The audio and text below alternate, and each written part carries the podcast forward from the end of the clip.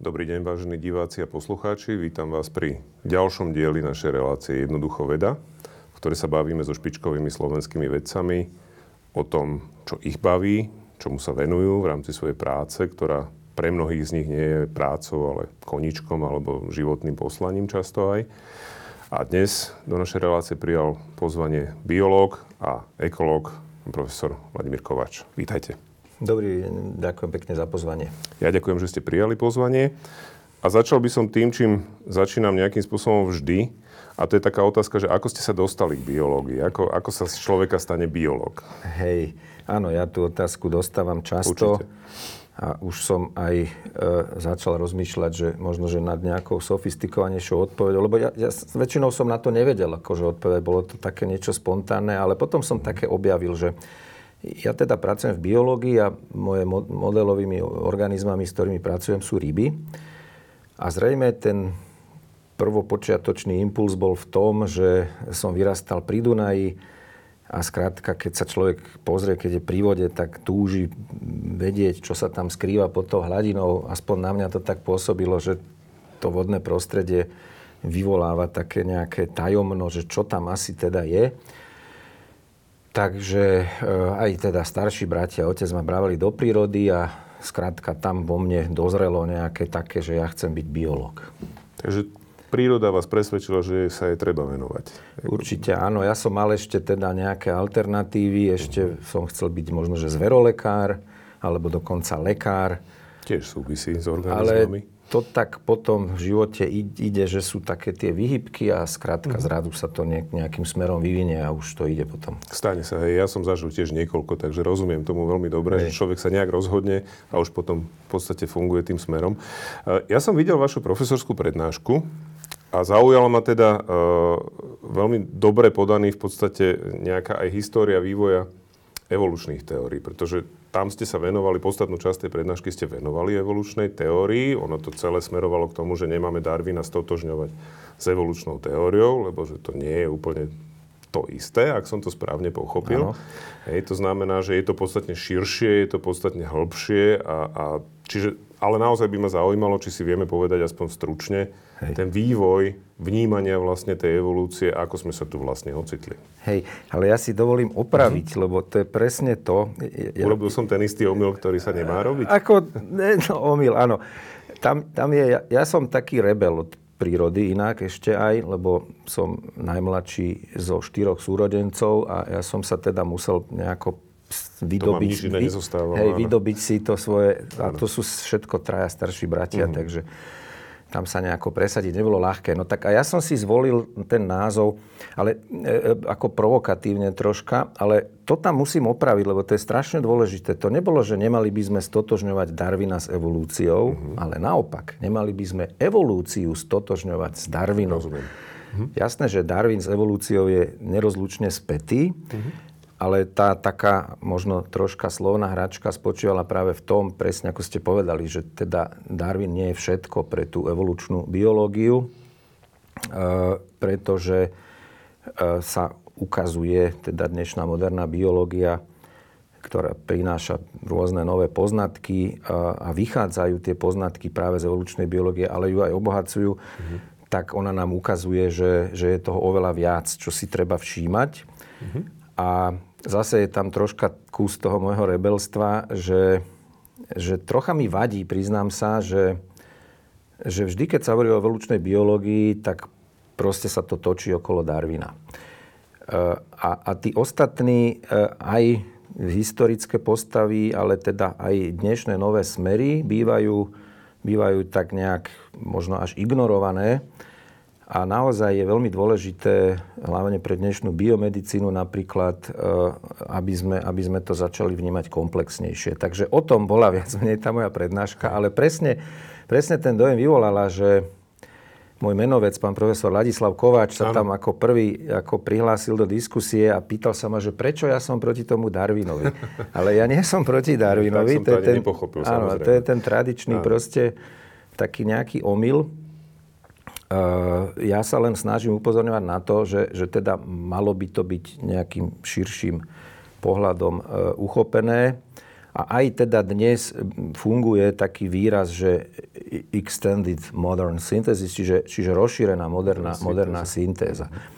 Poďme k tomu trošku, k tým, k tým minulým mhm. menám, mm-hmm. ktoré teda nie sú tak známe ako, ako Darwin. Samozrejme, Darwin je nejakým spôsobom asi zakladateľ, alebo ten, kto prišiel s tou hlavnou vtedy základnou myšlienkou, ale teda kto to rozšíril, alebo možno aj k tomu hej. Darwinovi môžeme povedať. Áno, no, no, hej, no tak ono to dalo by sa ísť ešte troška pred Darwina, tam je, no nechcem ísť až do Aristotelovi, ale, ale povedzme Georges Cuvier, uh-huh.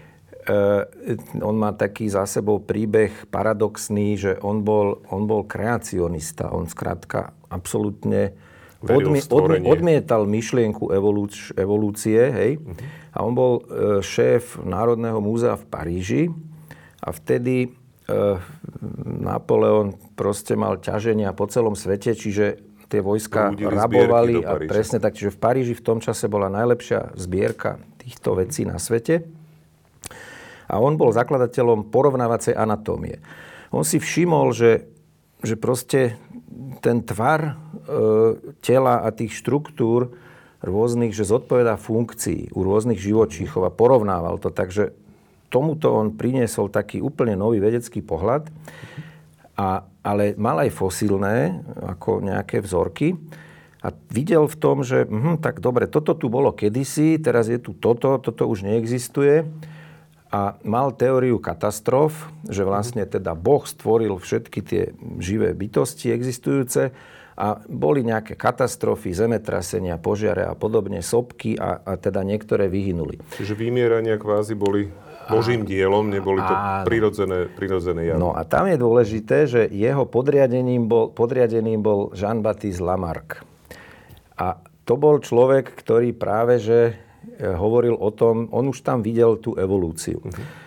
A Lamarck je taká nešťastná postava, pretože dnes to je skoro nadávka. Aj mne niektorí kolegovia občas ako keby nadávajú, že som lamarkista, to tak hovoria, že šeptom, že pozor, lebo Kovač je lamarkista. OK, vysvetlíme si prečo. Teda. Áno, že čo to je. No a tam je... E, e, Lamarck totiž prišiel s viacerými myšlienkami, e, ktoré samozrejme boli niektoré teda naivné, ale, ale jedna z nich prežila dodnes a to je dedičnosť získaných vlastností. No a to je tá najkontroverznejšia téma asi v dnešnej evolučnej biológii, pretože ešte stále možno 9 z 10 e, evolučných biológov, hlavne genocentricky orientovaných, toto sa snažia nejakým spôsobom, e, e, nie že popierať, ale, ale odmietať vplyv tejto dedičnosti získaných vlastností v evolučných procesoch. To sa bavíme už potom o Dawkinsovi. A... Áno, to hlavne teda Dawkins bol, hej, k tomu dojdeme. No a tento Lamarck teda bol vo veľkej nemilosti tohto Žorža Cuviera, svojho šéfa. Uh-huh. A on prišiel, vlastne on prvý priniesol ucelenú myšlienku nejakej evolu- teórie evolúcie, nazvime to, a on to nazval, že transmutačná hypotéza. A, Celkom zložitý názov. Áno, a je to, je to legendárny príklad, že ako žirafa došla k tomu dlhému krku uh-huh. a proste on si to predstavoval tak, že nemal, to, to proste len intuitívne povedal, že, že proste organizmy majú v tele fluidum. Keď počujeme slovo fluidum, tak väčšina ľudí si myslí, že to je niečo tajomné, niečo ezoterické a podobne, ale fluidum v preklade je tekutina. Hej? Čiže podstate by to mohla byť... fluid, hej, hej, v podstate, áno. By to mohla byť normálne, že krv alebo čo. A on hovoril, že tie orgány, ktoré ten živočích používa, tak do tohoto fluidum tečie a tie sa potom rozvíjajú. A tie, že, ktoré nepoužíva, alebo nepotrebuje pre svoj život, tak tie jednoducho zakrpatievajú. No a tvrdil, že, alebo tak si to predstavoval, že tie žirafy, že sa načahovali za tými e, šťavnatými lístkami tých akácií alebo čoho v tej savane, lebo, lebo tie e, šťavnatejšie lístky sú vyššie. vyššie. Hej? No a jednoducho, a tu je ten ale dôležitý moment, že že on tvrdil, že toto je potom dedičné, že tá žirafa sa načala, takže sa načal krk a potom sa to mhm. prenieslo do ďalšej generácie. Takže mm-hmm. toto bola... A potom mal nejaké ďalšie, ale to by sme veľmi ďaleko odbočili. To boli všetko, už ostatné boli milné veci. Áno. No a potom prišiel teda Charles Darwin a uh, on vlastne toto celé postavil úplne hore nohami. To bolo na tomto zaujímavé. Mm-hmm. A ešte je na tom zaujímavé asi aj to, že táto Lamarková myšlienka je taká intuitívna, že tomu ako keby každý, že takže dobre, že takto ano. to môže fungovať a nepotrebujem viac vedieť, keď nie som povedzme biolog. A to, s čím prišiel Darwin, je proste úplne kontraintuitívne, lebo uh, on na základe tej svojej plavby a tak ďalej uh, prišiel s tým, že, že vlastne on si všimol, že je veľká variabilita že proste v nejakej populácii, že, že nie sme rovnakí, hej, že každý máme aspoň troška nejakú inú vlastnosť. To bol jeden moment, ktorý si všimol, veľmi, veľmi dôležitý. A druhý, on sa inšpiroval e, Maltusom. Uh-huh. E, Maltus napísal esej o princípoch populácie. Uh-huh a to bolo vo viktoriánskom Anglicku, keď e, poznáme tie filmy z tej doby. Ano. V tom Londýne to bolo také temné obdobie, bolo tam veľmi veľa chudobných ľudí, ano. zlodejov. Bola tá industrializácia, keď Presne, hej, hej. slamy vznikli a, a boli no, fakt a, problémom. A tí sociológovia sa, za, za, tak sa zamýšľali nad tým, že, že prečo teda sú niektorí ľudia bohatí, niektorí chudobní a prečo je teda taká bieda a tak ďalej. Na Maltus prišiel na to, že že sa rodí príliš veľa potomkov, mm-hmm. že každá populácia rodí viac potomkov, ako dokáže prežiť. Mm-hmm. On to teda spozoroval na ľuďoch, čo je taký, e, povedzme, pre citlivejšie povahy. Je to, také, je to neprí... taký... Môže to byť nepríjemné. Áno, je to nepríjemný Západňa pohľad. to nejakým sociálnym inžinierstvom. Neviem, Áno, no ale... To bolo až neskôr. Jasné, on... presne tak. On hej, mal tu... v tom On iba kontexte. spísal to, čo pozoroval. Mm-hmm. Hej? A toto si všimol Darwin a teraz jemu doplo, že aha, takže v prírode e, sme každý trocha iný a keď teda sa rozmnožujeme, tak plodíme viac potomkov, ako môže prežiť. No a teraz je otázka, že kto teda prežije do tej dospelosti? A to povedal, že tak toto je ten prírodný výber, Áno. lebo v podstate prežije ten, kto má ja to troška zjednoduším, on to tak nenapísal, ale v podstate tam je to, že, že kto sa v správnom čase a na správnom mieste proste narodí s tými takými vlastnosťami. vlastnosťami hej, na ten čas a miesto. Tak, ktoré ho zvýhodnia. Uh-huh. Čiže tam je na tom to čarovné, že vlastne nikto nevie dopredu povedať, že kde a kedy bude tá a tá vlastnosť, že čo ja viem, vysoký človek alebo nízky človek, hej, chudý, tenký. Kto Mo- bude ten vyvolený, hej? Áno, modroký, blondiak, alebo áno, proste, hej. Áno. Uh-huh. Čiže, čiže... Je to náhodný výber. Presne ne? tak. A tam je ten prvok náhody. A toto teda priniesol Darwinu. A keď sa vrátim k tej žirafe, čiže, čiže podľa tohto Darwinovho pohľadu tie žirafy nadobudli dlhý krk preto, lebo náhodou prišli na svet jedince s troška dlhšími krkmi a tie sa dostali k tým šťavnatým lepšiemu, lístkom, lepšiemu, tí s tými krátkými krkmi chudáci umreli od hladu nedožili sa dospelosti a nemohli zanechať potomkov. Hej. A tie s tými dlhšími krkmi to už mali v génoch a takto proste generáciu za generáciou a tak ďalej. Takže to bol vlastne ten Lamarkov príbeh postavený hore nohami. No a čo je, po, z môjho pohľadu, no tragédia je asi príliš silné slovo, ale, ale nešťastné je, že, že toto sa odohralo pred už tuším viac ako 200 rokmi. Mm-hmm. A dodnes je to jadrom sváru, by som povedal. Pochybňované, áno. Ale, ale hlavne to, že ako keby títo dvaja muži boli postavení proti, proti sebe, sebe, čo inak nebola pravda. Historici, ja som čítal, aj som jednu takú knižku prekladal, uh-huh. že to proste vôbec nebola pravda a Darwin si Lamarka, Lamarck bol starší o niečo, on si ho aj vážil a v pohode on, on proste nikdy netvrdil, že Lamarck nemá pravdu. Ale, ale tí komentátori, tí vykladači toho, títo dos- dali do tohto protikladu. Ono je, ono je to taká milá tendencia, že vyrobiť spor aj tam, kde žiadny nie je, lebo je to Áno, zaujímavé. A, a ono to teda noviny. pretrváva až dodnes, Áno. takže to je, ja neviem, niečo, e, e, lamarkisti a darwinisti, to mm. je mhm. niečo ako Slovan a Trnava, alebo... niečo také, áno. akože áno, troška áno, to samé preháňam. Jasné. A ak môžem ešte, jeden, jedna kuriozitka tam Určite. je, že e, to tiež sa málo, málo vie, ale ono dokonca keby, keby sa to veľmi presne malo brať, tak možno, že ani Darwin nebol ten úplne prvý s touto myšlienkou, ale bol to, bol to Wallis. Mm-hmm. Uh, Wallis je, e, bol, bol zoolog teda tiež v tom období mm-hmm. a on, on bol uh, z chudobných pomerov a uh, živil sa tým, že, že cestoval po svete, po exotických krajinách a zbieral tam motýle, chrobáky, také všelijaké farebné veci a potom to predával v Londýne a do toho žil. A myslím, že bol na jave alebo kde. E, ale skrátka, on, on spísal presne toto, čo Darwin. Uh-huh. Hej, pravda je, že Darwin to napísal asi 20 rokov predtým, ale uložil to do šuflíka, lebo totiž to Darwin vedel jednu vec, že, že proste s týmto, keď vyjde na svetlo Božie, ano. tak to bude akože hrozný, hrozná revolúcia, hrozný poprask a tak aj bolo. Ano. Pretože dovtedy ľudia boli, ako tam sa ani neriešilo, tam bolo jednoznačne, že sme dielom stvoriteľa. Ano. Tam proste iná alternatíva. A ešte aj oddelený vlastne od zvyšku áno, zvieracej áno. ríše. Presne, že teda vyvolený, vyššie a tak ďalej. sme áno, niečo takéto. Áno. A teraz, keď Darwin povie, že, že my sme sa z nejakej dažďovky a že opica a tak ďalej. Áno. Áno. Takže on z... Tie karikatúry sú známe, Áno, pravidelne kreslený, ako hej, teda hej. opičí muž a tak ďalej. Hej, a on mal takých kamarátov dobrých, Julian Huxley a, a ďalší, ktorí, to bol ten jeho, jeho uh, bulldog takzvaný, uh-huh. Darwinov bulldog, a ktorý ho teda o, o, obhajoval, obraňoval. No a uh, proste Darwin dostal list od tohto Volisa, uh-huh ktorý je známy Volisovou líniou, ale nechcem naozaj odbočovať. Jasné. To je zoogeografická úžasná vec mm-hmm. tiež.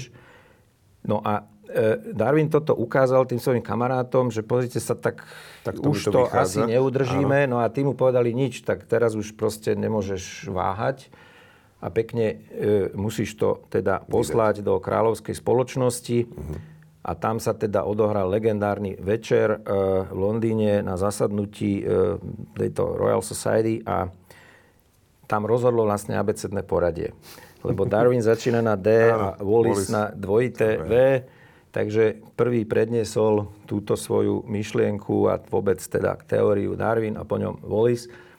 A teda prvenstvo bolo pripísané Darwinovi. Ale treba tiež povedať, akože k úcti mu slúži, že že Darwin kľudne povedal, že akože proste, mm, ako ja sa nebudem byť od to prvenstvo a teda ano. dal veľký kredit aj Wallisovi. Uh-huh. Ale to už väčšinou potom to zaniklo. V tej, v tej, v tej historickej A aj sa tak hovorí pamäti. zase niektorí takí, ktorí hľadajú tú sociálnu spravodlivosť, lebo Darwin bol z aristokratickej rodiny, takže ano. ako keby mal protekciu a tento Wallis, on sa teda pretlkal sám. No ale to je zase taký príbeh za tým. Áno, áno, ale dôležité je to, že, že naozaj sa to tu dostalo, že bola tá Lamarková myšlienka dedičnosti získaných vlastností mm-hmm.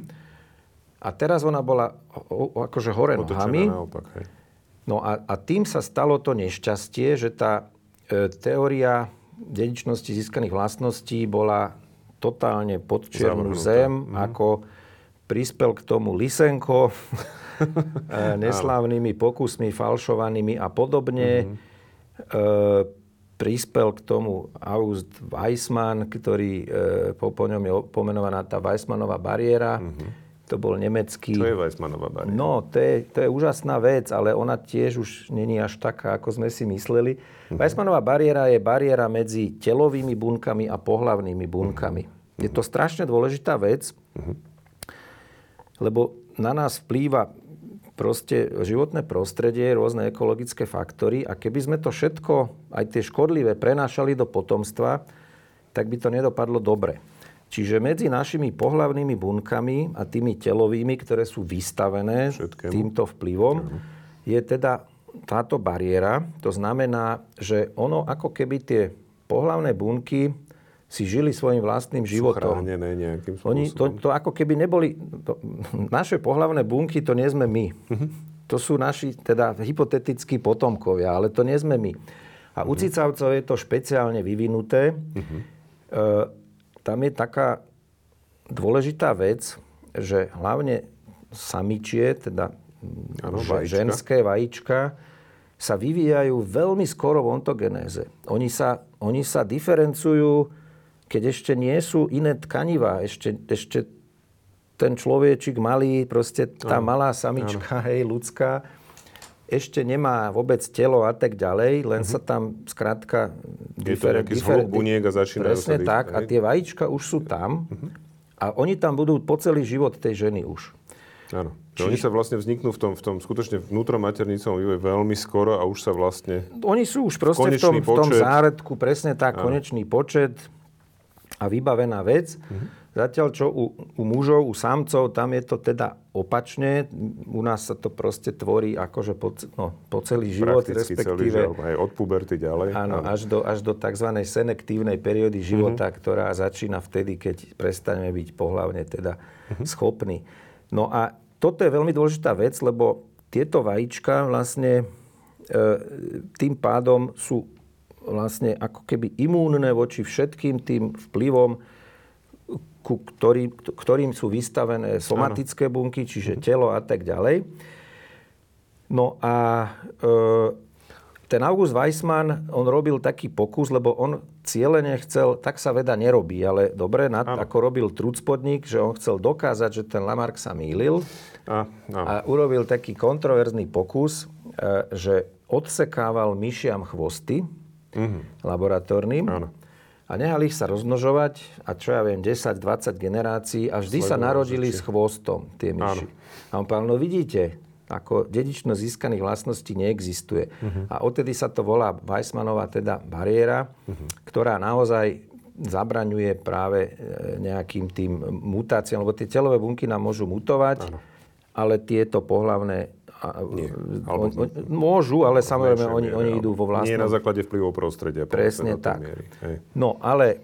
Uh, keď sa vrátime k tej, no. tej evolúcii, že teda hovorí, že Weissman to nejakým spôsobom tiež vlastne to, čo ste práve povedali, že to nejak rozdelil vlastne toho Lamarka a že tým pádom ale úplne zanikla tá dedičnosť tých získaných vlastností. Áno, ona bola veľmi teda potlačená. Bola potlačená. A potom do toho došiel Dawkins ešte. No Dawkins neskôr. ten troška neskôr, ten tomu proste ešte, ešte viac pridal, ale ešte pred Dawkinsom mm. bol, ale to boli vždy také, to až teraz skôr tak historici vyťahujú, historici vedia podobne, mm. lebo tí ľudia, ich hlasy zanikali, to boli hlasy volajúceho na púšti, keď to tak povieme. A to bol napríklad uh, Richard Goldschmidt bol jeden z nich, ale hlavne uh, uh, Conrad Hall uh, Waddington. Áno. On bol genetik, aj embryológ. No a on vlastne zaviedol pojem epigenetika. Čiže boli ľudia, ktorí protestovali proti tomu, že sa to Áno, takto jednoznačne popiera. A keď, keď totiž to, dobre, my sme preskočili veľký kus, ešte, ešte, do, ešte musíme Kľudne, jednu vec povedať. Sa. Jasné, vráťme sa. Problém. Ešte musíme povedať, že dobre, čiže bol darwinizmus a všetko bolo OK, dobre, ale potom e, vznikla 20. 30. roky minulého storočia vznikla tzv. tá moderná syntéza.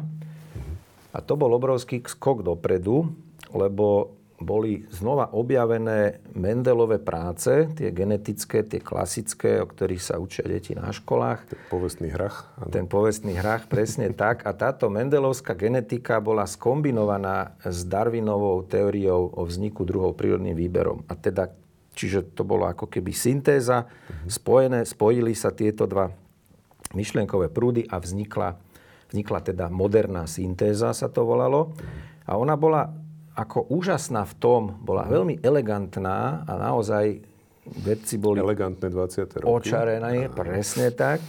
A boli očarení tým, že zrazu sa to dalo počítať, lebo tá mendelovská genetika to je matematika. A do toho sa potom teda obuli tí matematici, Ronald Fisher a tak ďalej. A e, to také nadšenie, že wow, že my teraz budeme vedieť ovládať smerovanie evolúcie. Povedzme si k tomu možno viacej, že čo to vlastne znamená tá moderná syntéza. Že čo, čo to presne, čo, čo obsahovala, alebo ako to spojila v podstate toho ano. Mendela s tým Darwinom, no, aby no, sme si to možno hej, hej. trošku popísali. No spojili, spojili tú myšlienku toho prírodného výberu, uh-huh. že teda rodí sa viac potomkov, ako môže prežiť a teda len niektorí prežijú. A na základe tých mendelovských výpočtov zase vedeli, že, že, že tie genetické Učiť, vlastnosti, prežijú, alebo... že, že ako sa, nie, nie druhý, ale e, e, jedince s akými vlastnosťami, pretože uh-huh. to sa dalo vypočítať. Že ktoré vlastnosti kvázi že budú keď, tie... keď skrížim hrách, ja neviem, vysoký s uh-huh. takým, ja neviem, s rúžovým kvetom a podobne, uh-huh. že ktorá alela je dominantná a tak ďalej. No a oni to potom rozvinuli do naozaj veľkých, veľkých e, modelov matematických, to, tam vlastne vznikla tzv. populačná genetika. A oni začali vypočítavať, že keď No ale bohužiaľ to malo zase e, troška sociálne také efekty vedľajšie ako eugenika. Áno. Také pokusy o eugeniku. 30. roky, keď Hej. počujeme, tak si vieme predstaviť, kde a ako. Asi aj. Áno, bolo to jednak v Amerike, ale teda aj v Británii e, boli, uh-huh. boli pokusy akože vylepšiť uh-huh. spoločnosť. Uh-huh. No ale to by sme asi sa A Nemci odpočili. teda predpokladám, aj že Nemci, naskočili na to naplno. Tak. Aj, aj Nemci samozrejme. rokoch. Presne tak. A Švedi paradoxne, čo som počul, že tam teda to dokonca dlho, dlho prežívalo v podstate áno, tieto áno. eugenické teórie. No, že to... to je vždy s vedou tak, že keď je nejaký objav, tak sa toho chopia nejakí ľudia a a potom tam, tam to... Ešte vo Švedsku to bolo najmä preto, lebo Švedsko ako neutrálna krajina počas druhej svetovej vojny vlastne nemalo, nebolo ani na strane porazených a, a tam Hej. v podstate tie mnohé myšlienky, ktoré už v Európe boli zavrhnuté, lebo boli poznačené tým nacizmom, mm-hmm. prežili, lebo Hej. to nikto neriešil. No. Ale aby som vás ne, aby sme Nie, sa vrátili. V pohode, v pohode. No, čiže tá moderná syntéza uh-huh. viedla teda k takému presvedčeniu vedy, vedcov a teda spoločnosti, že hurá, že našli sme kľúč k tomu, ako vieme hlavne to, to ľudstvo zlepšiť, uh-huh. ale povedzme aj kontrolovať nejaké populácie a predvídať ich vývoj. No ale samozrejme, že sa to ukázalo e, nie úplne použiteľné, ale tam je ešte jedna e, tiež krásna myšlienka, tam boli ďalšie ako Wilson, Ernst Mayr, veľké postavy. A oni povedali, že, že evolúcia je sériou úspešných omylov. To je také, také zaujímavé jednou vetou, tak geniálne vystihnutá tá mhm. moderná syntéza. A že prečo? Že séria úspešných omylov? Mm-hmm. Lebo lebo organizmy sa menia tak, a teda vtedy si bol, bol to presvedčené, že, že všetky formy života na Zemi, ktoré existujú, od tých primitívnych, teda jednoduchých, ano. pradávnych až po dnešné vrátanie človeka, že vznikli, vznikli kvôli tomu, že občas dôjde k chybe pri prepise tej genetickej informácie, voláme Čiže to mutácia, mutácia presne Áno. tak.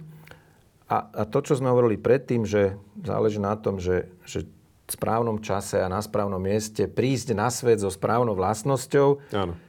A ešte k tomu evolúcia mala hrozne veľa času, 3,5 miliardy rokov. Takže, to som sa chcel práve opýtať. No, Vnímal Darwin ten časový faktor? Áno, áno, vnímal že on, on už si uvedomoval, že teda nejakých 6 tisíc rokov podľa Biblie to... je nezmysel že teraz skutočne sa bavíme o miliónoch až miliardách Milia, rokov, áno, že áno, si to on, pýta tie generácie. Hej, on bol inšpirovaný prejavil. okrem Maltusa ešte iným mužom a to bol mm. Charles Lyell, to bol mm. geológ, vlastne mm. asi zakladateľ vôbec modernej geológie a tam... Tí už začínali tušiť, že ten svet není 6 tisíc No presne, to oni to už vedeli, presne tak, už to vedeli.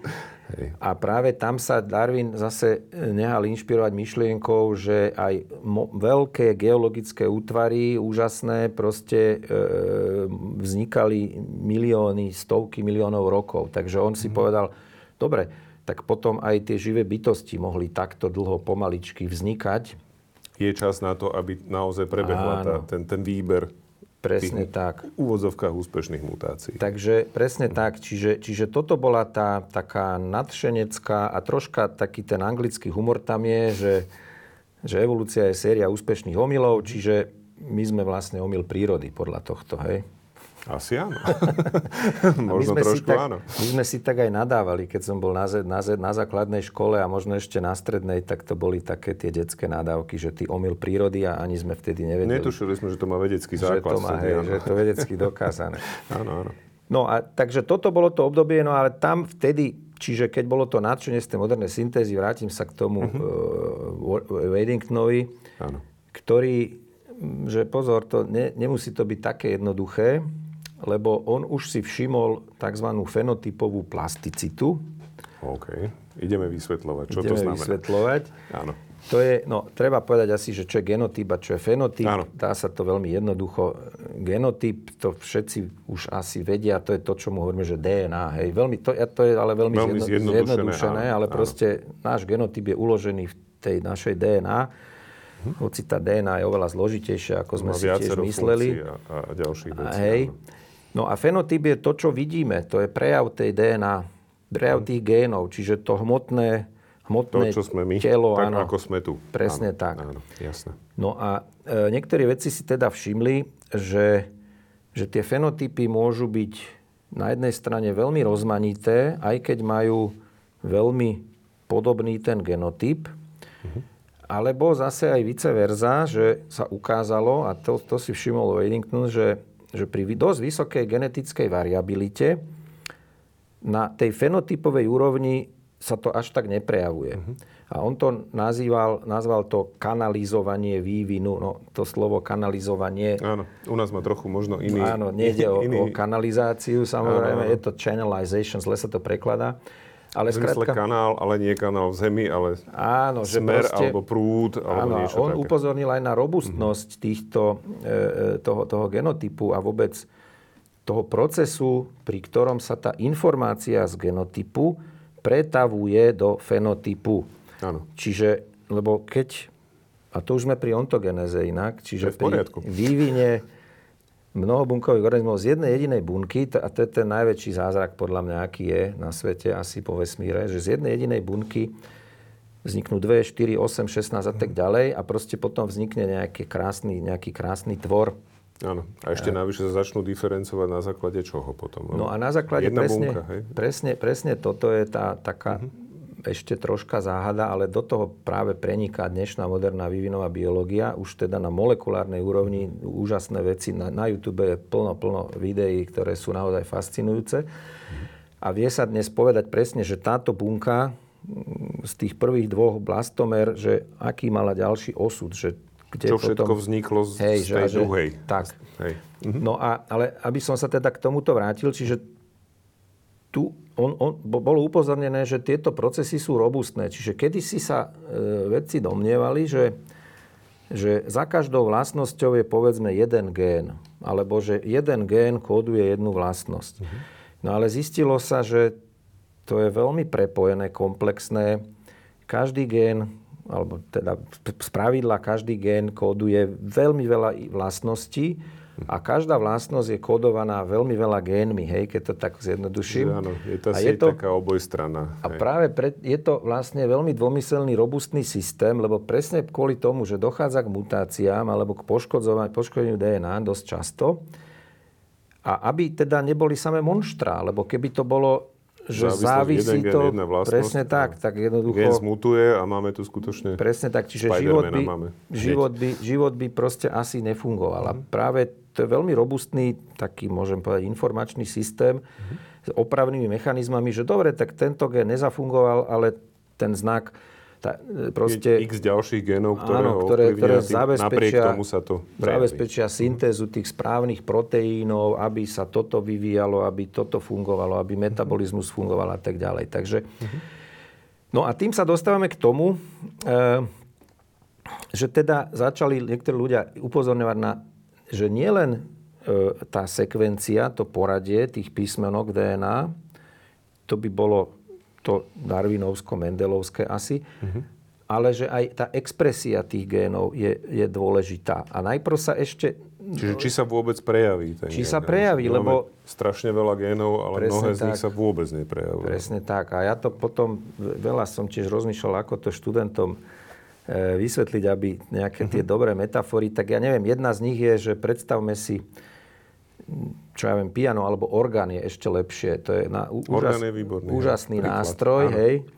A máme tam tie klávesy a to si môžeme predstaviť, že to je ten genotyp. To tam je proste natvrdo uložené. Ale napriek tomu, e, keď chceme počuť nejakú skladbu, tak musia sa exprimovať, musia, musia proste vydať nejaký signál tie klávesy, čiže príde ten hráč mm-hmm.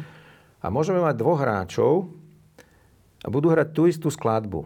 Ale jeden ju zahrá veselo a druhý melancholicky a ten prejav bude úplne iný. Tá veselá skladba u nás vyvolá krásne emócie, veselé a tá melancholická možno smútok, nostalgiu a podobne. Pričom znova je tam to isté DNA, tam sme nič nezmenili, poradie kláves je rovnaké, všetko akurát ten prejav. Čiže tie skladby to by bol ten fenotyp. Čiže z jedného genotypu máme dva fenotypy. Mne k tomu orgánu ešte nápadlo, že tam je to možno ešte jednoduchšie, lebo tam si môžem rôzne registre v podstate na orgáne no, zapnúť. A presne to... Hrám tú istú skladbu, Áno. ale mám iné registre zapnuté. A síce tá skladba, ako tóny sú rovnaké, ale farba tých tónov je úplne iná. A že v zásade, že tam možno, že možno, že tá paralela, alebo tá metafora je možno ešte presnejšia, že, že naozaj v závislosti od toho, ktoré registre zapnem, zahrám tú istú skladbu na tej istej klávesnici, ale počujem niečo iné, lebo proste Hej, tá farba a... je iná. Zvuk, akože tóny sú tie isté, ale zvuk je iný. A ešte, ale uh-huh. ako by som doplnil, že tu je dôležité, možno keby som to chcel zjedno, vy ste to už troška skomplikovali, ale keď to jednodušili, že vlastne, že čím sa líši tá veselá skladba od tej melancholickej? No tým, že ten hráč podrží tú klávesu povedzme dlhšie. Hej? A to je presne to, čo sa deje s tými génmi. Mm-hmm. Že ten gén, tá skupina génov sa exprimuje dlhšie, mm-hmm. ako bolo u, povedzme, u toho rodiča a už máme iný fenotyp. Alebo pri tej veselej to sa proste robí rýchlo. Mm-hmm. Čiže to, hovorí sa, hovorí sa tomu aj zapínanie a vypínanie génov. Uh, takže toto je strašne dôležité. No a teraz ešte prídeme k tej zaujímavej veci, že a toto uh, závisí od vplyvov prostredia. A už sme zrazu doma, lebo, lebo zrazu sa nám prestanú javiť živé organizmy ako nejaký, nejaké také bezmocné figurky, uh, Niekam hodené. S, s ktorými ten prírodný výber hrá tú svoju hru, obrazne povedané. Mm a že teda nedokážu nejakým spôsobom, skrátka, je to tá séria úspešných omylov a nič ďalej. Mm-hmm. Zatiaľ čo pri tom epigenetistickom pohľade sa vlastne začína prisudzovať organizmom e, taká adaptívna úloha. Zase tam treba byť opatrný, že to nie je vedomý proces. Ja, ja, ja neviem si zapnúť alebo vypnúť nejaké gény.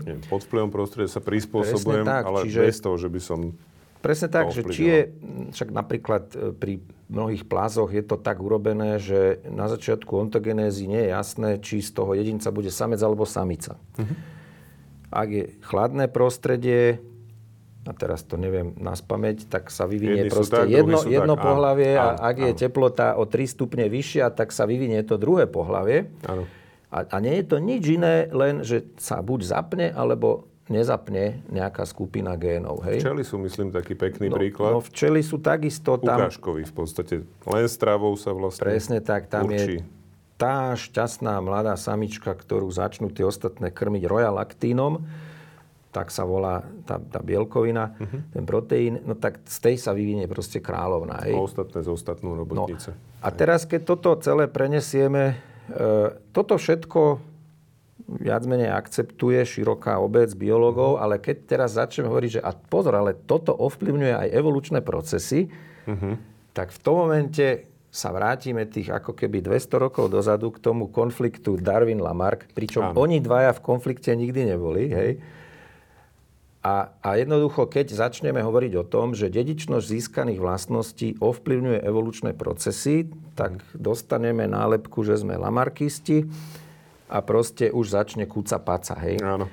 Áno. A niekedy sú to veľmi vášnivé diskusie, musím povedať. Mal, absolvoval som ich už zo pár, mm-hmm. kde naozaj to, je, to pripomína také diskusie, akože ako sú pro-life a pro-choice, že či uh-huh. teda za potraty, alebo proti, alebo Kedy ja neviem. presne vzniká ten život. No a, áno, to je ináč, áno. hej. To, to je tiež dobrá otázka, hlboká To je otázka. veľmi dobrá, a k tomu som sa ináč tiež vyjadroval hey, hey. kedysi. Jasné. Ale skrátka, toto patrí medzi také tie veľmi vášnivé témy, hej, alebo ako som povedal, že Slovan Trnava, že áno. fanúšikovia, keď sa začnú škriepiť, alebo teda keď sa začnú dvaja ľudia rozprávať o tom, že, že či, či teda je Boh alebo nie je Boh. A snažia sa to vedecky vyargumentovať. A snažia sa to všelijako, hej, vyargumentovať. to Áno, to je to najlepšie. Mm-hmm. Takže asi až do takýchto vášnivých e, sfér sa dostávajú aj tieto diskusie o Lamarkovi a Darwinovi, čo ja považujem za troška nešťastné. No ale skrátka, Čiže... Lebo v zásade by sme to mali vedieť spojiť. No aj, aj tomu to, to tak už, vyzerá, už že to, že už to, to k tomu aj smeruje. treba spojiť. Už to k tomu aj smeruje. Je tam, hovorím teraz, ten pojem rozšírená moderná syntéza, uh-huh. ktorá je ináč... Je to taký kompromis, hej, lebo, lebo naozaj boli, boli, boli obdobia, keď tej svetovej, by som povedal, diskusii boli, boli také vášnivé momenty a potom samozrejme aj, aj na národných úrovniach, mm-hmm. lebo sa to stavalo, stavalo sa to vyslovene kontra. Proti ale, sebe. Mm-hmm. A keby sme išli do dôsledkov, tak áno, aj tak ako som povedal, že Lamarck mal viacero milných predstav, lebo on napríklad na rozdiel od Darwina nemal predstavu o tom strome života. Hej. Mm. Pre, pre Lamarcka to bolo niečo ako taký pásový dopravník, uh-huh. že evolúcia je, že tuto to nastúpi a niekde to skončí. Žiadne slepé vetvy, žiadne, žiadne také vetvenie, tak, čiže v tomto mal Darwin pravdu a uh-huh. veľa sa teda Lamarck samozrejme mýlil, ale aj Darwin sa v niektorých veciach zjavne mýlil. Tá legendárna vec je e, jeho výrok natura non facit saltum, čiže uh-huh. príroda nerobí skoky. Áno. A on tvrdil, že e, dokonca mal raz aj taký sebavedomý výrok, že, že by keď ho challengeovali, že teda čo z toho teóriou no. a tak ďalej, že, že vtedy by uznal, že sa mýlil, keby bol objavený nejaký organizmus, ktorý proste vznikol náhle. No a takých sa objavilo dosť veľa potom neskôr. Ktoré napríklad? Viete uh, o nejakom?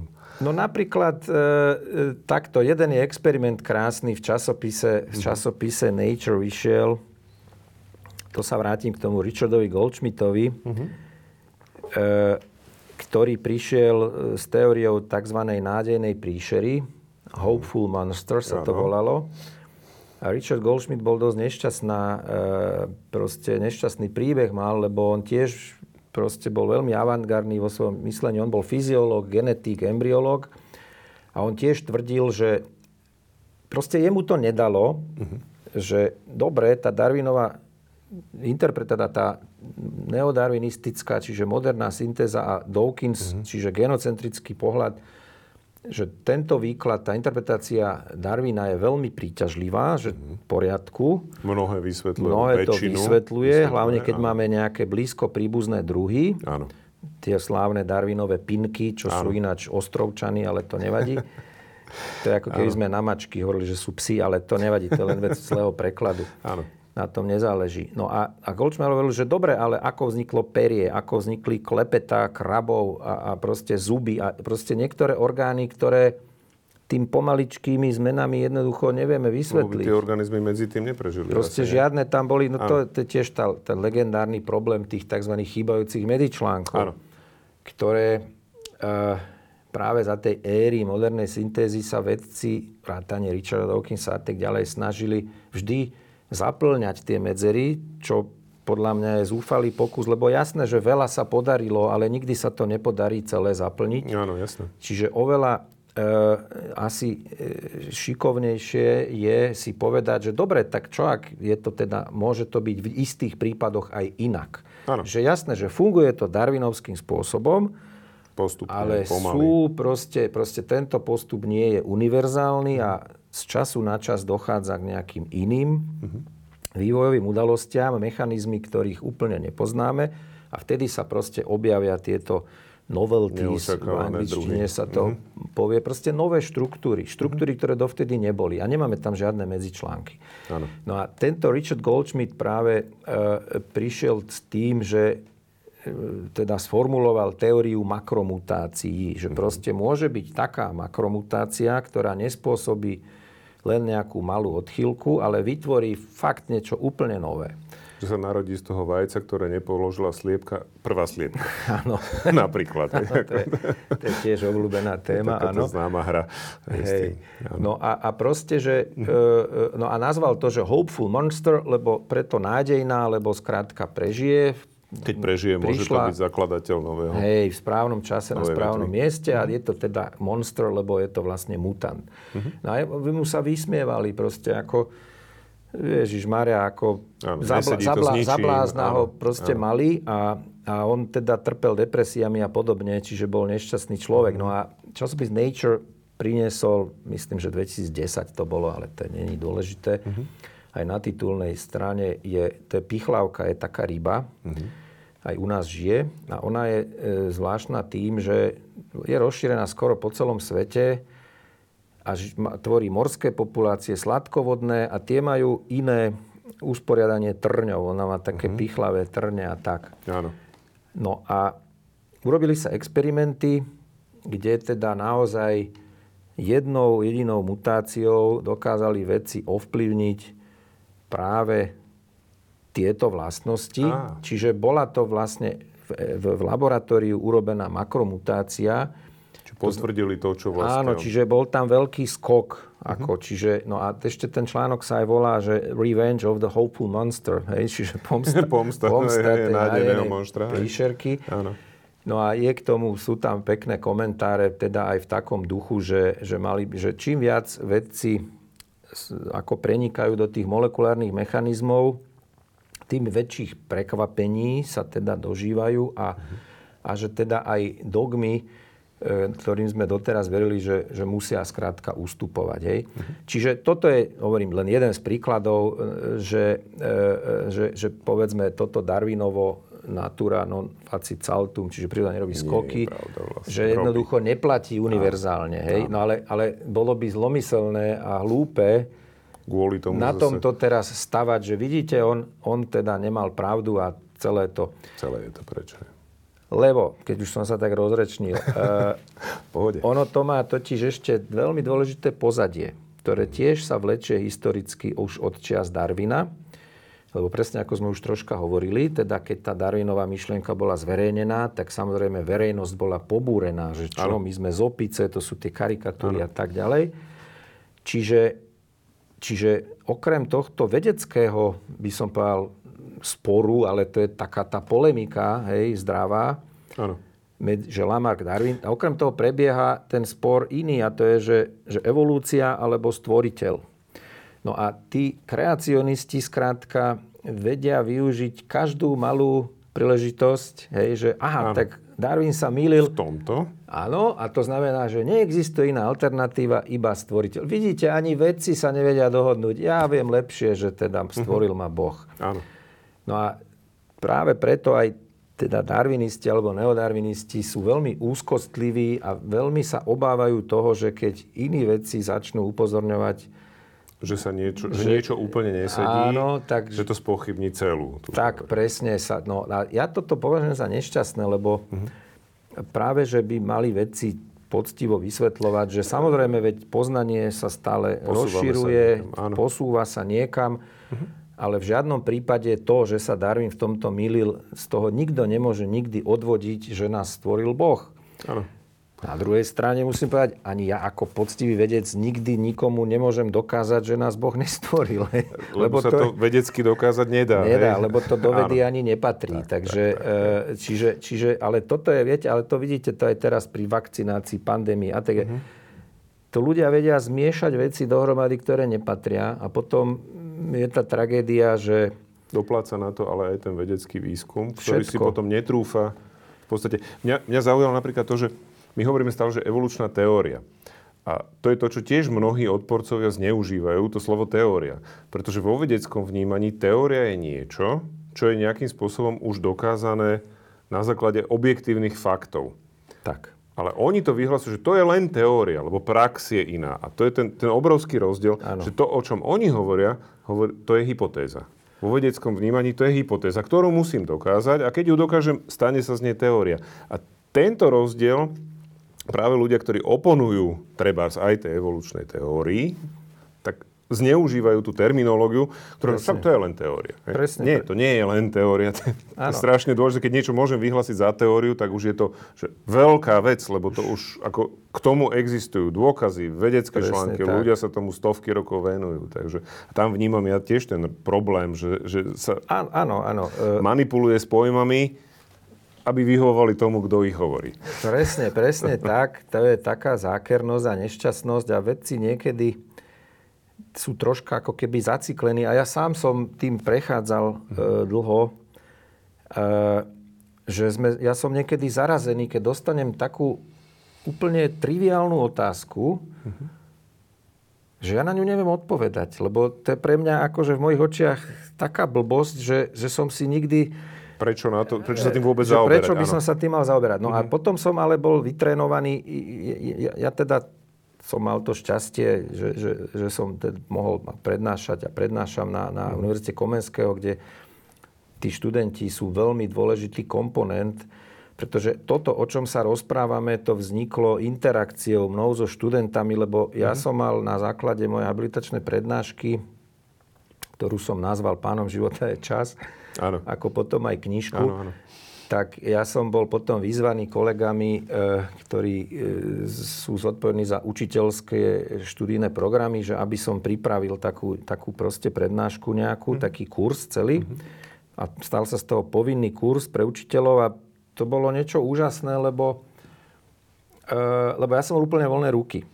Mm-hmm. Čiže ja som to postavil na, na takej filozofii, že, že dobre, ja vám idem teraz študentom predkladať fakty, ktoré vyplývajú z výsledkov vedy. Ano. A tie fakty niekedy sú v protiklade. Uh-huh. A my sa budeme o tom baviť. Ja vám nebudem hovoriť, ako to je. Ano. Ja vám poviem, že existuje čas vedcov, ktorá tvrdí toto, čas vedcov, ktorá tvrdí toto a poďme o tom diskutovať a povedzte mi, čo vy si o tom myslíte. A tak. No a toto boli veľmi plodné, plodné diskusie. A oni ma potom ale aj vytrénovali v tom, lebo toto všetko som tam zažil. Všetky tieto pseudoargumenty Áno. o tom, že to je iba teória a neviem čo a tak ďalej.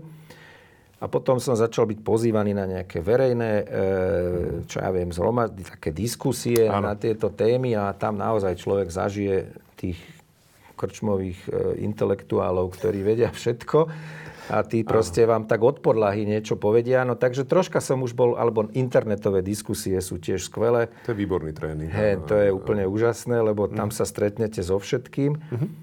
No a e, čiže k tej teórii. No e, samozrejme je rozdiel medzi konšpiračnou teóriou a vedeckou teóriou a presne ano. tak, ako ste povedali, že keď je niečo vedecká teória, tak to znamená, že na jej báze už niečo funguje. Čiže ja často odpovedám už takým naozaj jednoduchším e, tý, tým argumentom, že veď dobre, veď existuje aj teória gravitácie a vy si ju kľudne môžete overiť, nech sa páči, vylezte tu hore na strechu a skúste, skúste, skúste teda. lietať. Áno. A uja, teraz a asi prídete na to, že tá gravitácia... Že, že Newton to, sa že, úplne nemýli. Hej, áno. že to proste funguje a Ani taký Einstein. Einstein, že napríklad áno. mobilný telefón alebo mhm. všetky mm-hmm. dopravné prostriedky, navigácia a tak ďalej, veď to používate, nie? No že áno. No tak potom o čom je reč? Veď to sú všetko teórie. Áno. Hej, ktoré samozrejme aj tie sa ešte opravujú, ale už... Stále sa na nich pracuje. Stále sa na nich pracuje, ale už nám dávajú veľmi pevný základ. Čiže áno, keď sa niekým máme rozprávať, evolúcia, áno, tam to je fakt. Áno. A ešte kľudne dobre, keď je niekto hrozne veriaci človek, nech sa páči, veď to už je takisto, že veda to vie vysvetliť po veľký tresk. Áno a keď chceš Môžeme mať sa baviť, tam... že inteligentný dizajn na začiatku niekde. Mm, Áno, no. samozrejme. A tiež je to otázka, že či, ale to už nevieme. A zase to už je potom otázka na teoretických fyzi- astrofyzikov, ktorí teda ano, ale... zvádzajú veľké boje o teórii superstrún a tak ďalej. Tak. Teda tiež sa nevie presne, že ako sme vlastne vznikli. Ale, ale, ale čo sa vie na betón mm-hmm. je, že formy života sa v čase a priestore menia. A teda keďže tu existujú už 3,8 miliardy rokov, tak sa skrátka menia a to je evolúcia. To je tak. proste holý fakt. Tak. Na tom sa nedá nič zmeniť. Tak. A, a tá genetika hrá tam nejakú rolu, ale nie len, aby som sa vrátil k tomu, že teda tie vplyvy prostredia v podstate takisto významne ovplyvňujú presne to, čo sme hovorili, to prejav tých génov vlastne vôbec. Že to je to, čo potom ovplyvňuje to, že ako naozaj reálne ten jedinec v rámci tej ontogenezy sa vyvinie, čiže vyvinú toho jednotlivého, konkrétneho jedinca.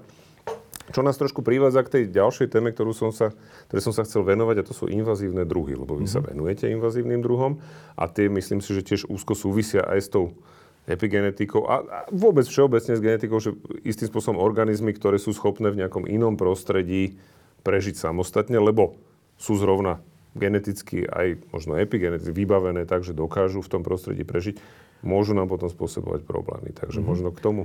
Hej, jasné, tiež... ďakujem pekne za dobrú nahrávku.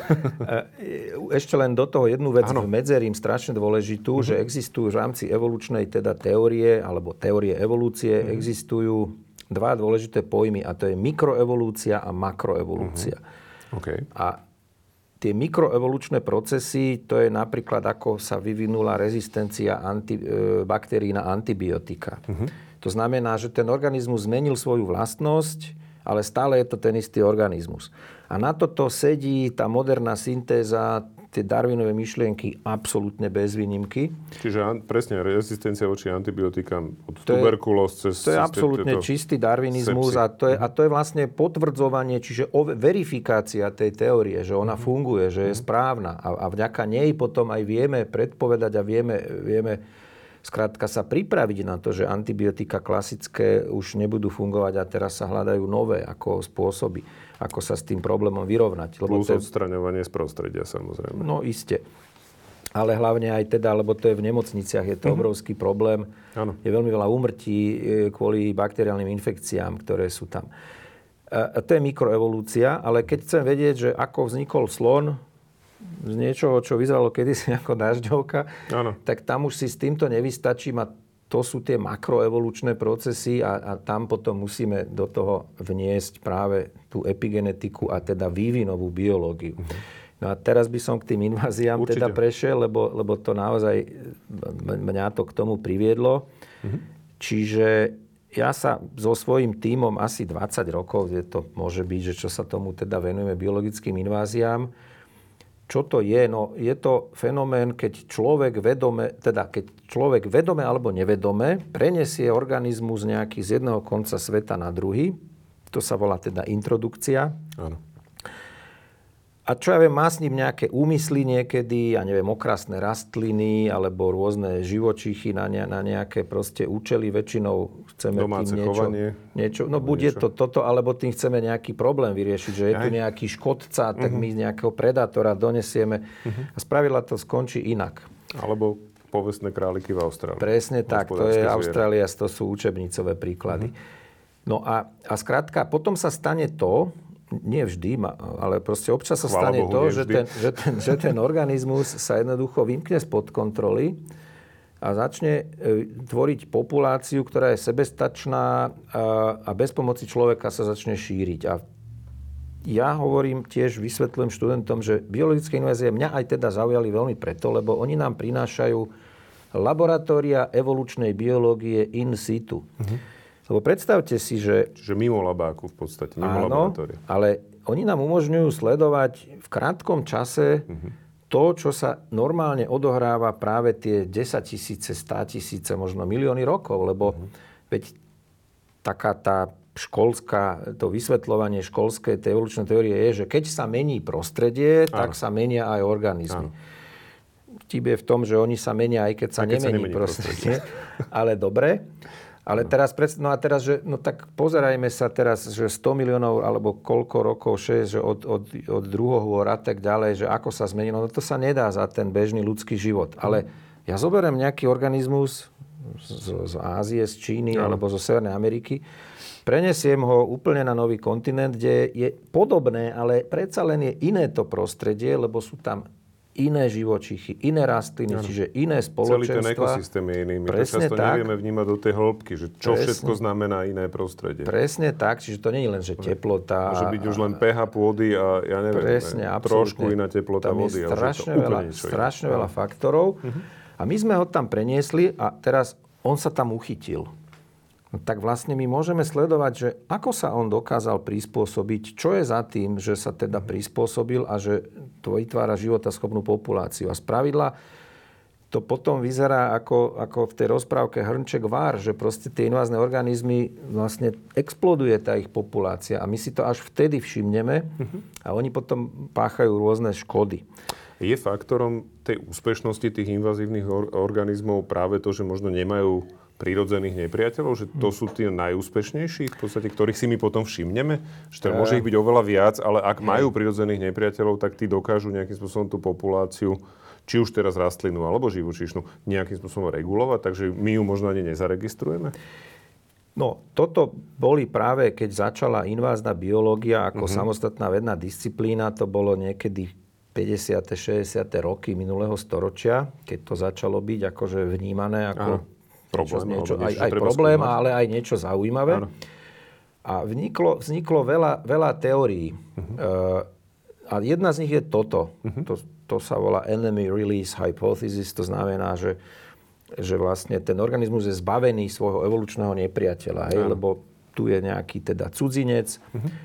a, a všetci sa Králiky k nemu správajú ako, ako k cudzincovi, čiže Áno. nikto mu neškodí a podobne. Čiže Áno. nemá prirodzené rozprávanie. Tak to je jedna taká akože uh-huh. teória. Potom potom celá séria, to by som ich musel menovať, asi 6-7 takýchto teórií všeobecných, ktoré sa aj testujú a proste... Že nie hypotézy. je toto všeobecný princíp, je to len jeden z faktorov, Áno, ktorý k tomu môže prispievať. A, a, a samozrejme, ako to už vo vede býva, tak všetky tieto hypotézy alebo teórie boli už aj vyvrátené za určitých podmienok, ale aj podporené za iných podmienok a podobne.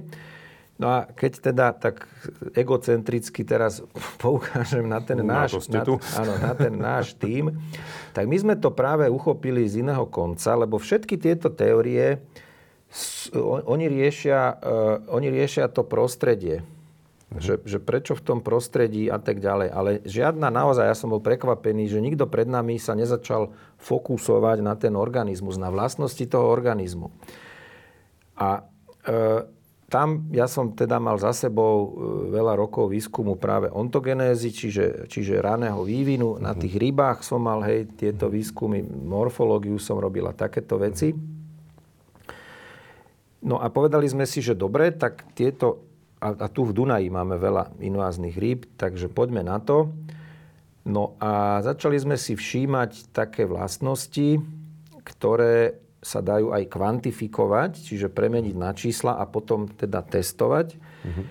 No a skrátka sme zistili, poviem najprv výsledok, že, že vlastne práve tie epigenetické mechanizmy a práve to, čo sa odohráva počas vývinu, mm-hmm. tak to je kľúčové preto, že či ten organizmus bude úspešný alebo nie. Mm-hmm. A e, pri, prišli Poďme sme k tomu aj tak, že boli, boli také teórie, že e, že jednoducho hlavne ten genetický, e, ten bottleneck takzvaný, e, to znamená, úzke že hrdlo. Hej, to, to úzke hrdlo, že to by malo zabraňovať týmto inváziám sa predpokladalo, že keď vznikne niekde biologická invázia, že tá populácia proste začne takto explodovať, že musela mať, že to muselo byť z viacerých zdrojov, že musela tam byť nejaká genetická variabilita. Uh-huh. A vedci s úžasom zistili na mnohých štúdiách, na, na fakt celej variabilite organizmov, od uh-huh. rastlín cez nejaké bestavovce až po ryby a tak ďalej, že to není pravda, že stačí, že predstavte si, že, uh-huh. že na polovici č- územia Číny žije nejaký druh ryby, Áno obrovské, proste rozsiahly areál, čiže uh-huh. tá variabilita tej popula- tých pop- proste musí byť veľká. Áno. A teraz niekto siahne takto, hej, ako náhodne, ako keby, a nejakú nepatrnú časť z tej variability, čiže tých zopár tých jedincov prenesie na iný kontinent sem do Európy a je tu z toho biologická invázia. To znamená, skúmalo sa, veď to sa dnes dá spätne sekvenovaním a tak ďalej. Čiže, čiže vy, vy, začali vychádzať štúdie, že s úžasom, že vlastne tie invázne populácie sú geneticky skoro uniformné. Uh-huh. Takže, a to bol presne, lebo, lebo čo tam môže byť? Lebo len dve veci, len dva komponenty máte na to, aby, aby vznikol organizmus. Genetický a epigenetický. Áno. Áno. Čiže tá DNA a potom prenos tej informácie, a tá expresia génov. No a čiže keď za tým nie je genetika, no tak už bola iba jedna odpoveď, že epigenetika. Čiže my sme teda na základe tohto si postavili nejaké hypotézy a začali sme skúmať tieto naše rybičky tu. A aké sú to invazné druhy v tom Dunaji? Áno. To som sa chcel opýtať. Jasné. E, také asi najznámejšie, oni majú také srandovné meno slovenské, že bíčko sa to volá. Okay. To je taká malá ryba, ale možno, že to niektorí ľudia si pamätajú. Kedysi za socíku ešte k nám chodili mm-hmm. bíčky v tomate. To boli také áno, ruské konzervy. Áno, áno, áno. Mhm. No skrátka, to, je ryby, to sú ryby, ktoré majú svoju domovinu v Černom, Černom mori a, a možno ešte v tých brakických vodách, uh-huh. ale teda darí sa im aj v sladkej vode. A to sú ryby, ktoré žijú v príbojovej zóne. Také nie je veľmi veľké, áno. také... Väčšina ľudí, keď to vidí, taká akože škaredá, no nie je veľmi estetická. Mm-hmm. Ja to tak nevnímam, ale... OK. Vy máte k tým rybám iný vzťah jasné, ako väčšina ľudí. Ja ich ľúbim, hej. Áno. Uh, no a to je jedno, ale proste mm-hmm. štyri druhy, alebo až 5 v podstate z tejto skupiny mm-hmm. začalo prenikať hore Dunajom. Mm-hmm.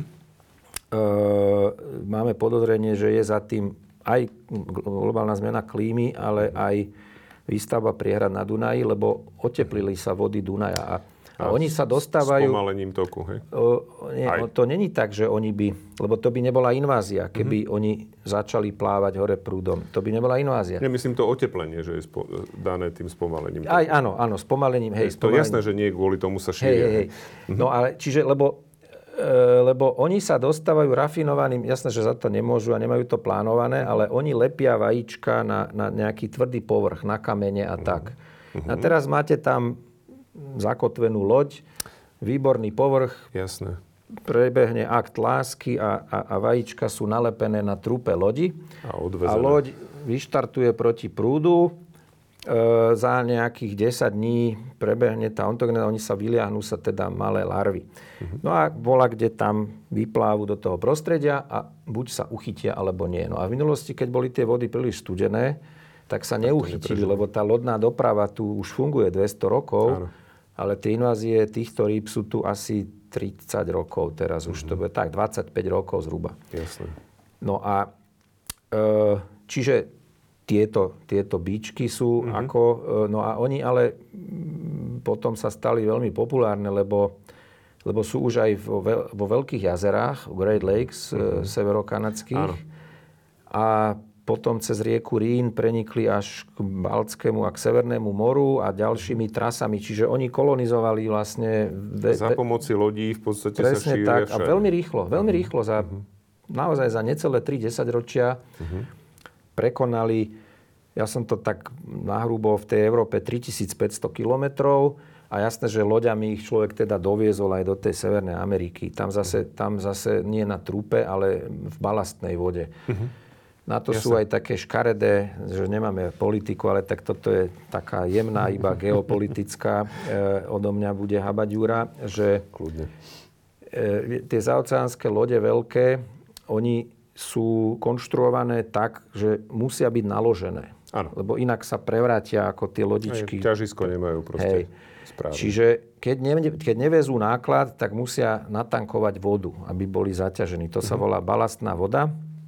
No a tie zlé jazyky hovoria, že keď teda je nejaký ekonomický, nejaký proste biznis medzi USA a vtedy to bol Sovietský zväz alebo Rusko teda, takže Američania doviezli nejaký tovar e, do Ruska a nemali tam čo naložiť, tak museli Balastná nabrať voda. tú balastnú vodu. No a s tým nabrali nielen tieto ryby, ale veľmi veľa mnohých organizmov. Čiže, čiže veľké jazera sú, Great Lakes sú plné inváznych ako živočíchov. Mm.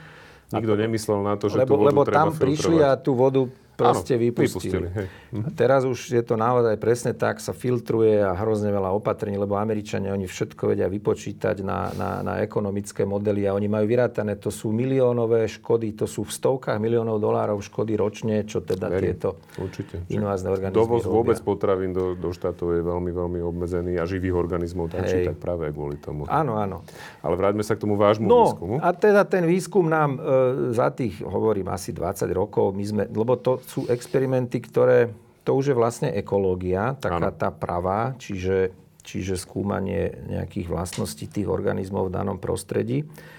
To sa nedá robiť, že ja neviem, nejaký chemický experiment, možno, že si pripravím nejaké mm-hmm. skrátka veci a urobím to, ale my sme závislí od ročných období a teda. Životné cykly tých a organizmov. životné cykly, takže mm-hmm. to trvalo roky.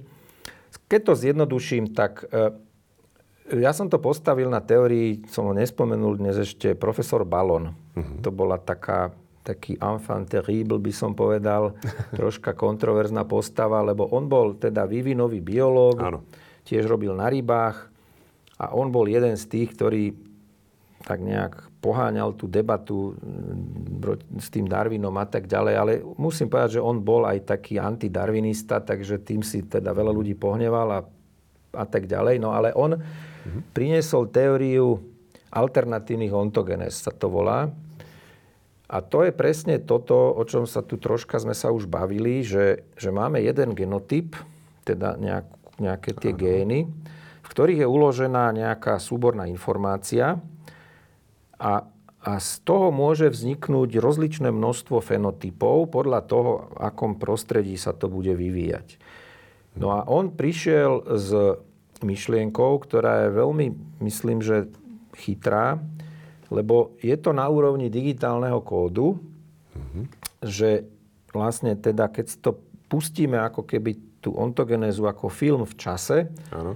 tak je tam nejaké obdobie, ktorý on nazýval, že stabilizované obdobie, keď sa toho až tak veľa nedeje, ale potom príde taký moment, keď podľa toho, aké sú podmienky prostredia, e, dôjde k tomu, že sa teda ten gen buď zapne, alebo nezapne. Alebo nez- áno.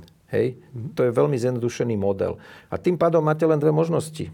Presne ako... Čist čiže binárny- je, binárny binárny princíp kód, 1-0. A, a on teda dal toto do série, čiže on celú ontogenézu vlastne vnímal ako, ako sled takýchto stabilizovaných stavov, ktoré potom v určitých momentoch jednoducho, tak ako v tom Sa počítači, vetví podľa sa to toho, presne že... tak vetví, ale to není, že, že proste, že vždy to pôjde tam 1, 1, 1, 1, alebo vždy 0, 0, ale proste môže to ísť takto všelijako Pri cikcak. každom tom rozhodnutí to Presne môže byť tak. tak. alebo tak podľa toho, čo Presne. sa v tom prostredí práve odohráva. Presne alebo aké tak. Je. Mhm. Presne, absolútne presne tak.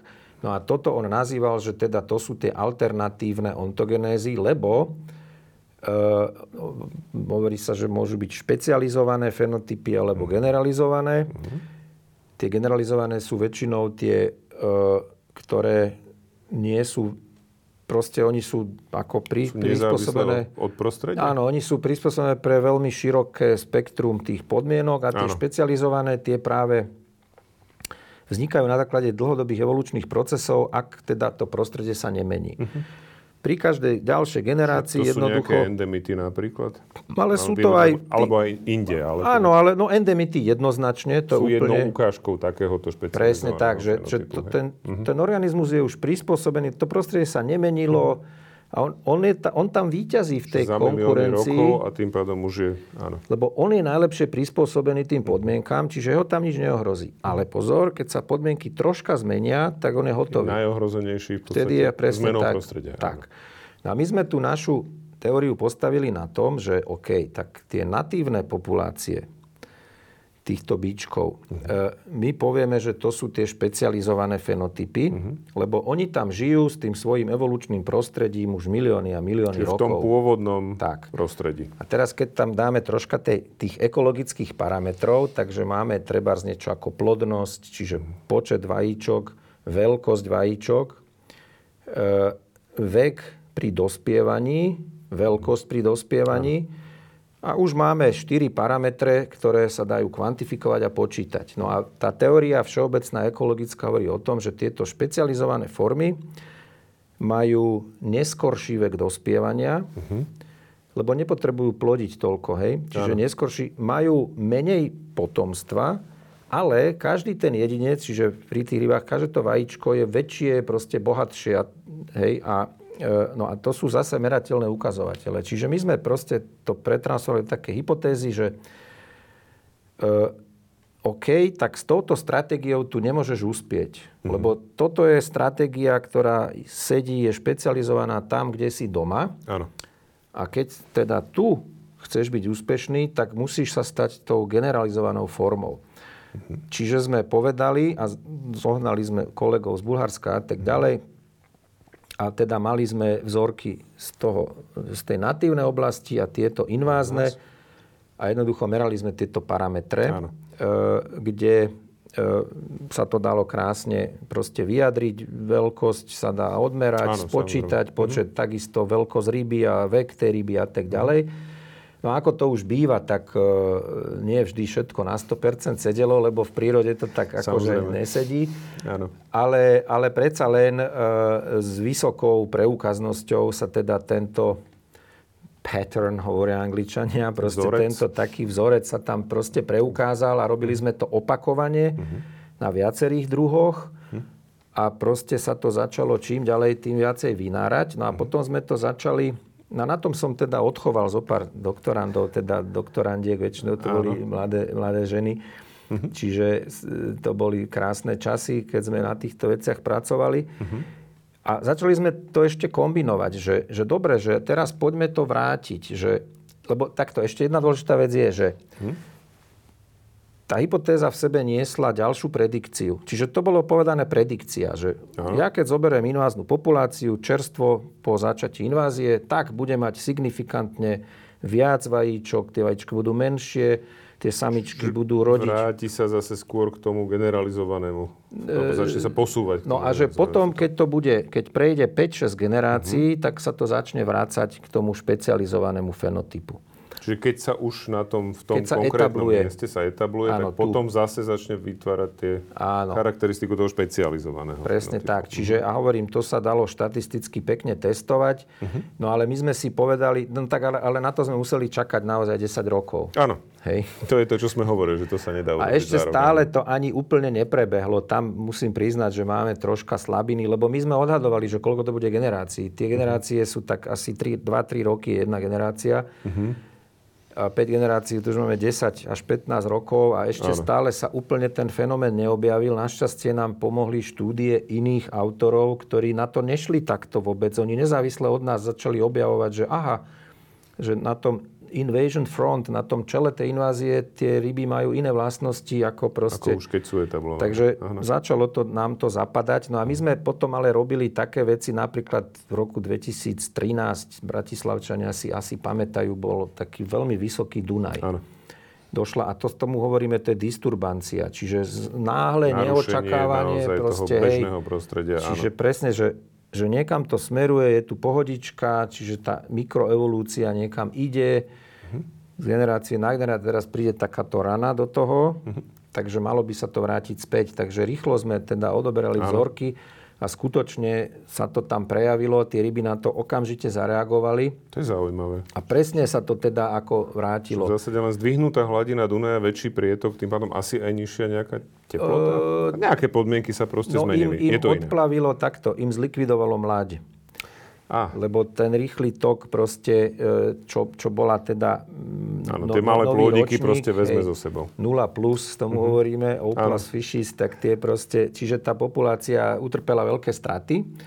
A zareagovala tým, a že tie, začala sa množiť Tie ryby, viac to sa odohralo v júni toto, uh-huh. a oni ešte, ešte, to je ešte stále v tom intervale, čiže oni v auguste proste nasadili obrovské, obrovská teda investícia do potomstva tam bola.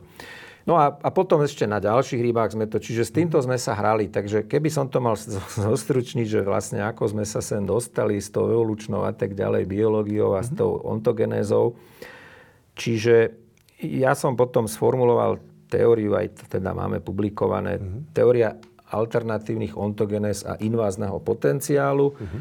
kde hovoríme, že čím je väčšia tá vzdialenosť medzi tou špecializovanou a generalizovanou formou mm-hmm. alebo tým fenotypom, tak tým je väčší ten invázny potenciál. Aha. Uh, no a, a vlastne toto je nádherný príklad toho, ako teda sme sa pozreli na vlastnosti toho organizmu, na rozdiel od tých všetkých ostatných teórií. Že ktoré... nie je to okolité prostredie, hej, ale, ale že to je vlastnosť organizmus. toho organizmu, mm. uh, ktorá je samozrejme geneticky zakódovaná, lebo to tiež býva nedorozumieť, tá fenotypová plasticita, ano. ona má svoje hranice. A tie sú práve v tých génoch. Áno, jasné. Keď to, sú... keď to raz v tom gen, genotype nie je, tak, tak sa to, to nemá ako prejaviť. Nemá sa to áno. presne tak áno. ako prejaviť. Áno. Takže, čiže sú organizmy, ktoré majú... Čiže toto zase nahráva troška tým genocentrikom paradoxne a ja im to neberiem ono je to nejaká syntéza, naozaj no, syntéza jedného aj druhého. Presne. Nemá zmysel to stavať proti sebe. Presne hej. tak. Takže, čiže my máme tú odpoveď, že e, tie organizmy sú úspešné pri biologických inváziách, ktoré proste na to majú takéto genetické predpoklady, že dokážu generovať veľmi aj, široký aj. diapazón tých fenotypov. Hej. A vedia tým pádom reagovať a, aj na tie zmeny. Hej. Presne tak. A to je v podstate... to invazívne prostredie, tak sa vrátia k tomu generalizovanému, aby si zase pomohli a udržali sa. Hej. E, no a ono to má ináč potom ďalšie, mm. e, ďalšie také konotácie, mm. ktoré idú až do ľudskej spoločnosti a niekedy to je keď to rozprávam niekde, je to mm-hmm. také ako vnímané, akože politicky nekorektné by to mohol niekto vnímať, ale biologo, biológovia tento pojem v podstate nepoznajú. Skúsme. Ale keď sa zamyslíte, tak naozaj takto funguje aj ľudská spoločnosť, alebo ľudská, keď zoberiem globálnu populáciu, mm-hmm. že tie e, spoločnosti alebo tie krajiny, kde je blahobyt, mm-hmm tak e, neinvestujú veľa do reprodukcie. Čiže ano. my máme málo detí investujeme, to pri tých organizmoch sa hovorí, že investujú do somatického rastu, uh-huh. čiže do seba, čiže tá získaná energia zo zdrojov z potravy nejde do rozmnožovania, ale ide do, do toho, nás. aby boli tie jedince teda zdatné hej, a tak Áno. ďalej. E,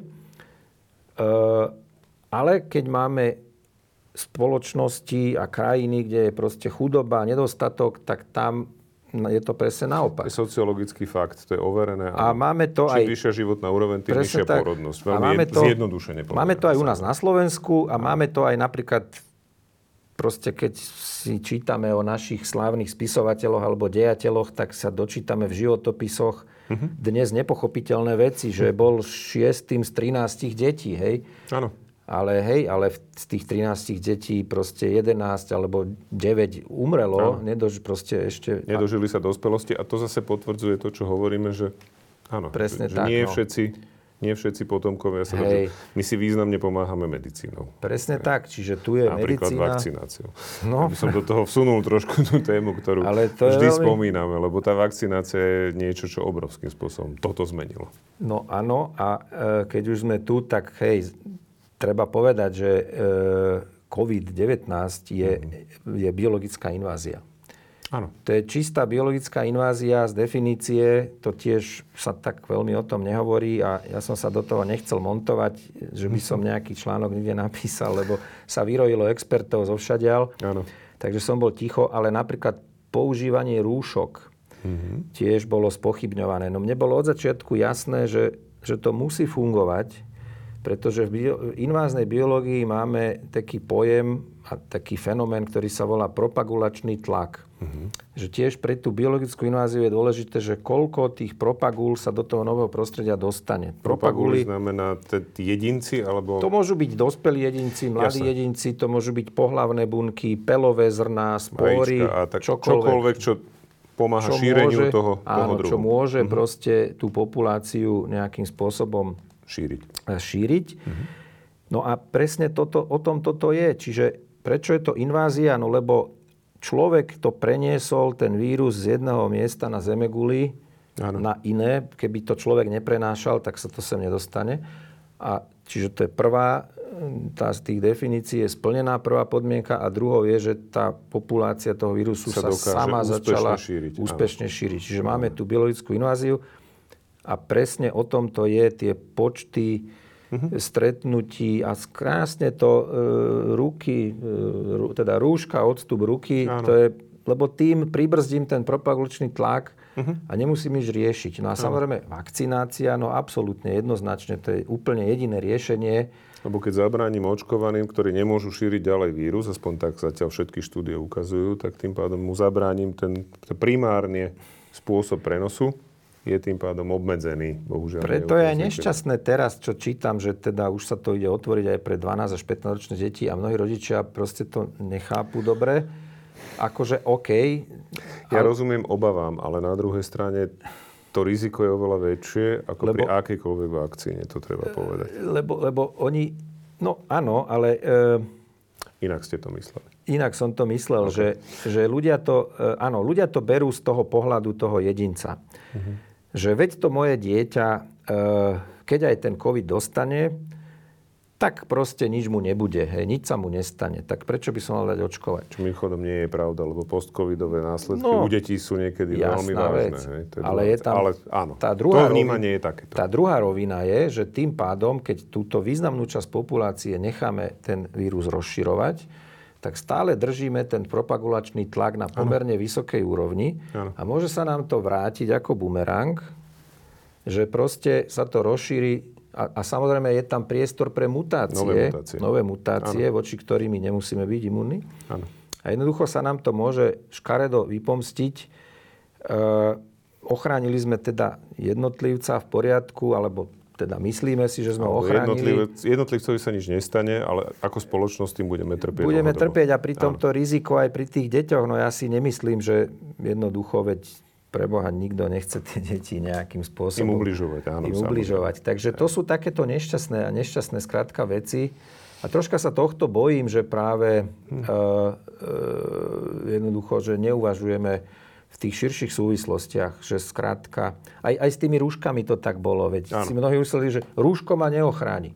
No teba neochráni, ale, ale ochrániš tých ostatných áno. a zabrániš tomu šíreniu. Áno, tam chýba, ten nedostatok empatie je tam vidieť a tej schopnosti myslieť nie len na seba.